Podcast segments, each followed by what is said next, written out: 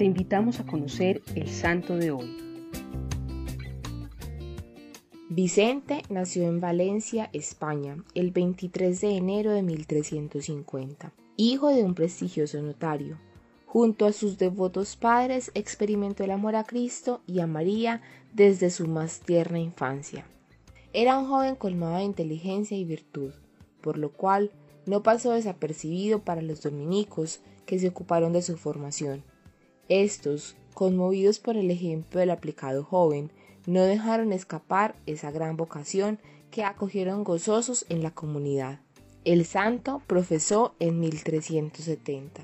Después, satisfactoriamente cursó estudios de filosofía y teología, que culminaron con un doctorado en esta última disciplina.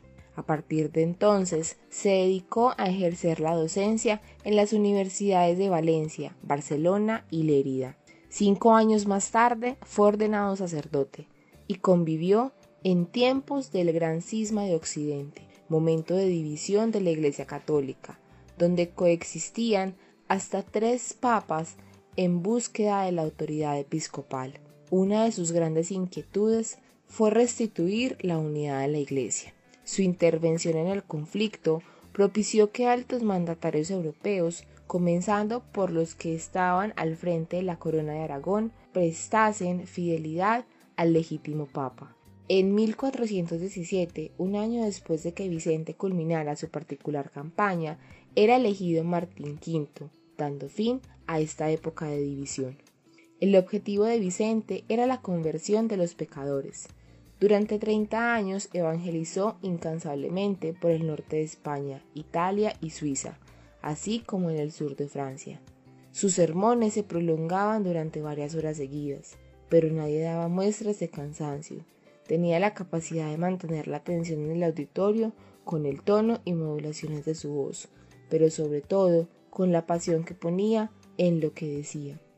Antes de predicar, se retiraba durante varias horas, y la gracia se derramaba sobre él.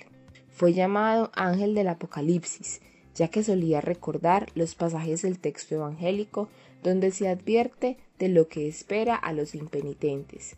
Por donde pasaba erradicaba vicios sociales y personales. Murió en Vannes, Francia, predicando como había vivido, el 5 de abril de 1419, miércoles de ceniza.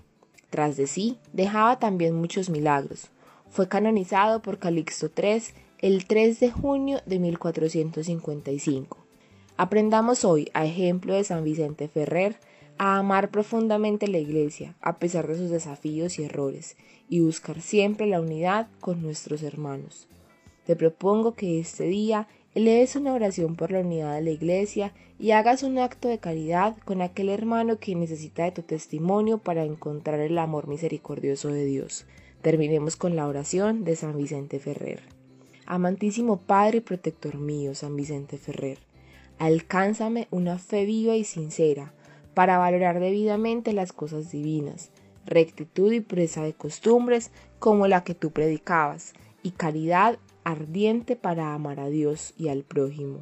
Tú, que nunca dejaste sin consuelo a los que confían en ti, no me olvides en mis tribulaciones, dame la salud del alma y del cuerpo, remedia todos mis males, y dame la perseverancia en el bien para que pueda acompañarte en la gloria por toda la eternidad. Amén.